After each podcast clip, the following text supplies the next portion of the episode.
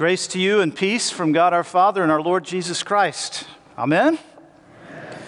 Well, as the Archbishop of the Anglican Church in North America and as the Bishop of the Diocese of the South, it's a real joy and privilege to be here at Grace Church. Um, I don't know if you know that Grace has a reputation. It's a good reputation.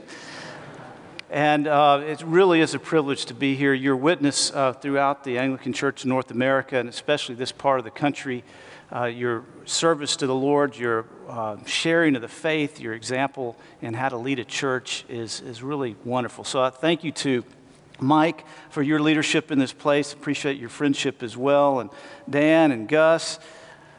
Deacon Luke, who offered me hospitality, uh, you're blessed with fine leaders. Um, I've been able to get to know Mike uh, more than the others. And um, if you ever want to hear about um, his trips to the mountain, uh, which he doesn't want anybody to know, uh, feel free to ask, okay? Let's pray. Father, thank you so much for your goodness to us in Jesus. And as we now come to his word, I ask that you would give us ears to hear, eyes to see, and wills willing to obey. Open our hearts and work in our hearts. In Jesus' name and for his glory we pray. Amen. Whatever is on the inside will come out.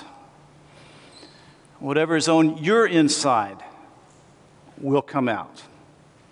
Whether it's while we worship, how we live our lives before the Lord, what's on the inside of us will come out. In today's text from Matthew chapter 15, we find a group of individuals challenging our Lord Jesus on how he and his disciples were living their lives. And Jesus is quick to go to the heart of things, to cut to the chase, as we would say, and point out what's really real. So if you have your Bible, I want to invite you to open with me to Matthew chapter 15. If you don't, there's one in the pew in front of you. Matthew chapter 15, and let's walk through this passage and see what it might have to say to us here in the 21st century. And the, the reading we heard this morning is divided into two parts.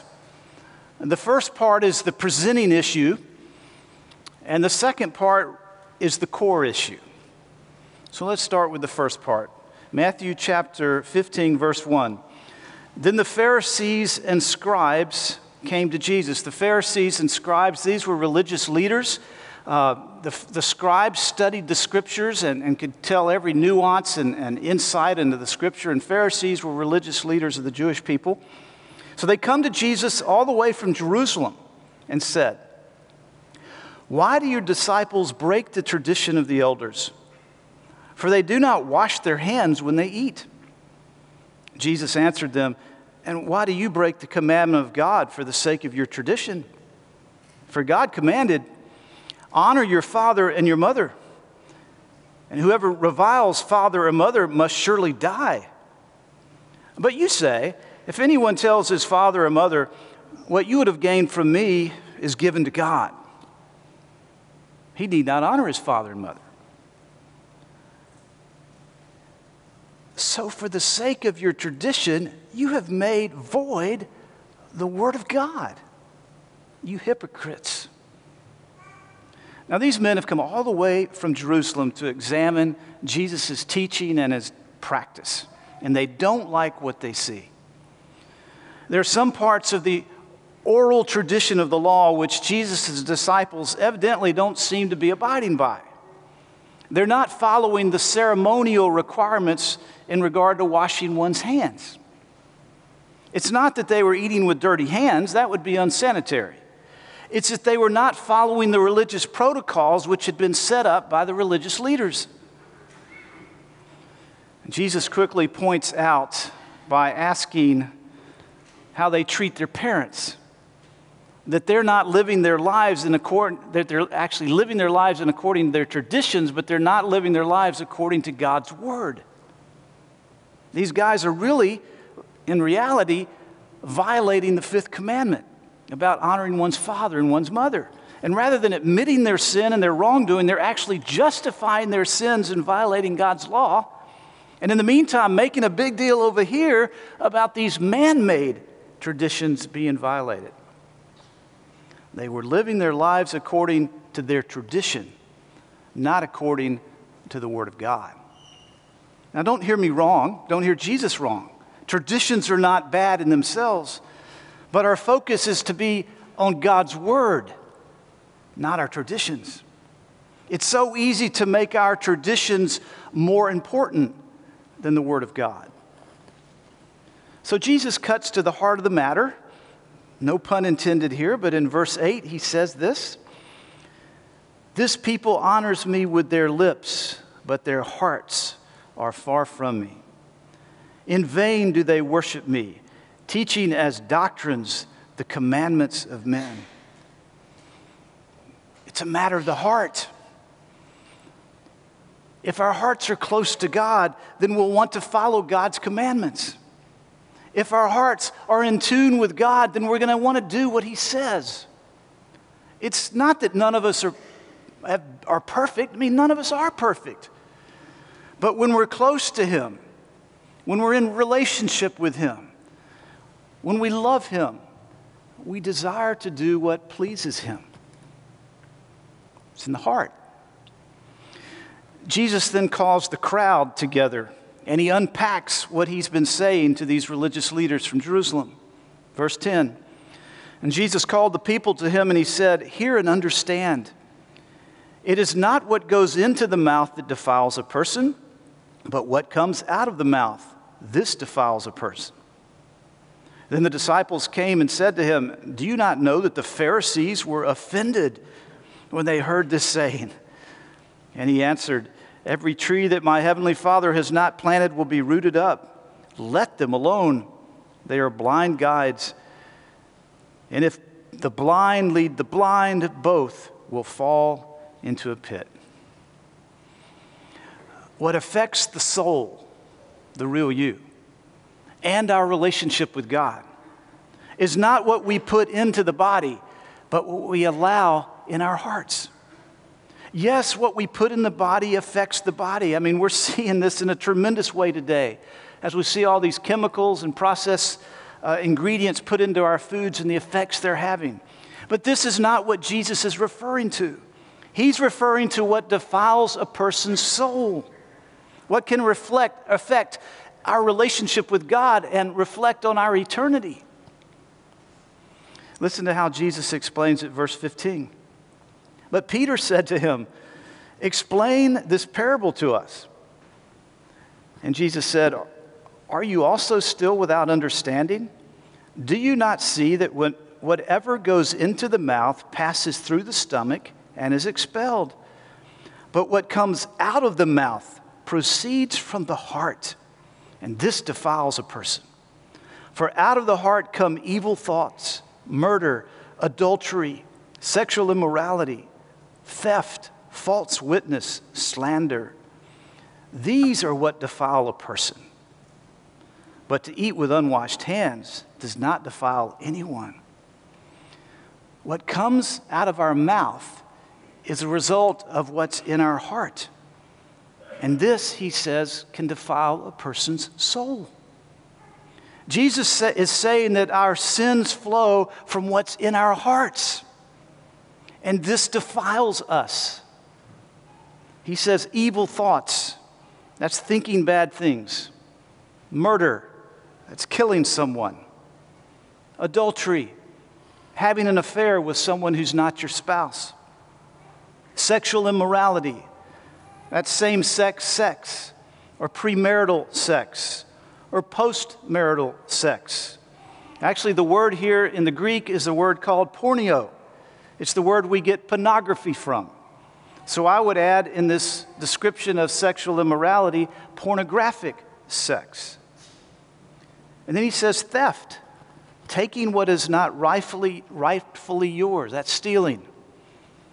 Or false witness, intentionally telling what is untrue about another person in order to hurt them. It's a false witness. And then slander, intentionally telling what is true about another person in order to hurt them. These religious leaders were focusing on the outward. And Jesus is saying that it is what is going on inside of us that's important. What's happening in our hearts. One of my spiritual heroes was David Collins, and he said one time in a sermon if the chalice gets knocked, what's in the chalice is going to come out. And when we're knocked in life, what's in the chalice is going to come out. It's what's going on inside, Jesus is saying, that defiles a person. In James 127, the apostle writes that our religion should be pure and undefiled.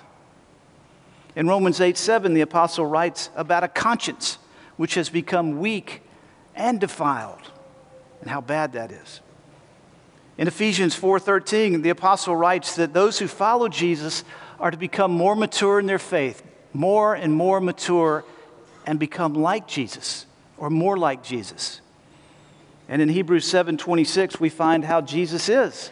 The apostle writes that Jesus was holy, innocent, and undefiled.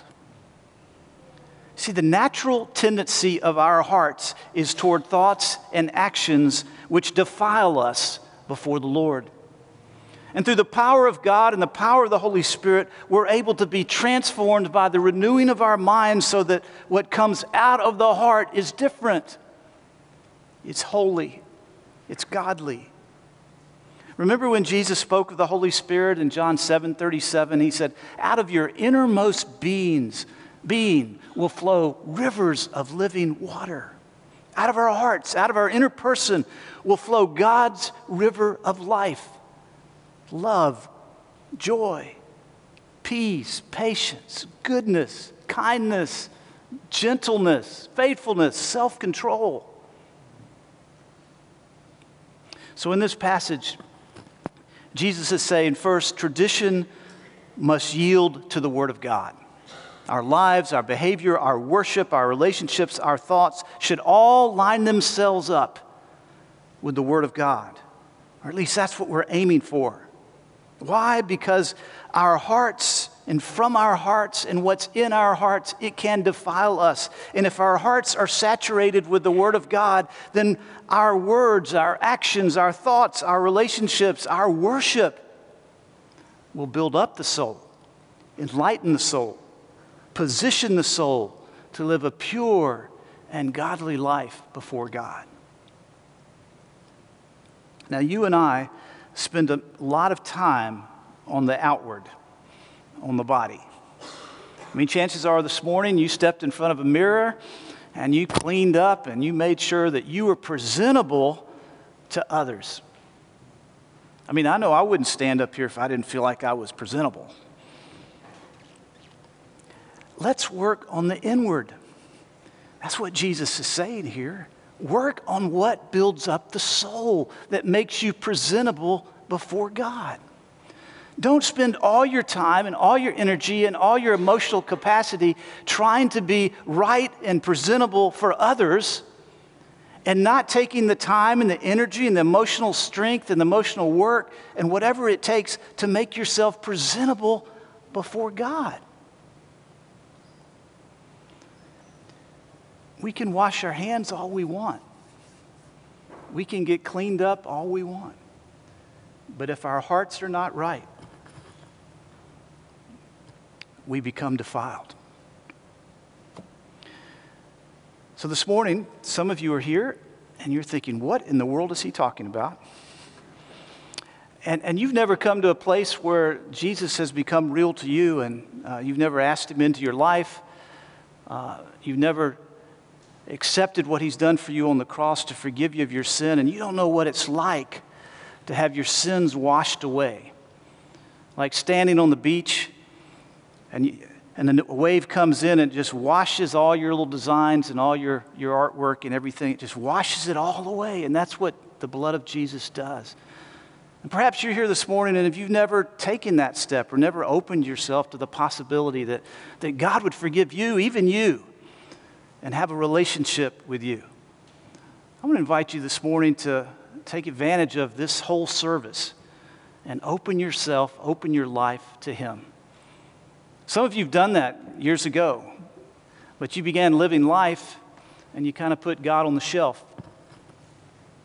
And you're living life and, and God's on the shelf and he, He's trying to get your attention, but you, you just won't listen. Maybe today is a time to listen, to make a new beginning, a fresh beginning, a time in which He can wash all the stuff away and make you undefiled again. Because He loves you, He cares for you, and He wants you to have a blessed life. But we like to live in our stuff, in our defilement. We have to choose to follow Him. And so I just would like to have a time of prayer and invite you wherever you're at to, to get right with the Lord, whatever that means in your context. Let's pray together.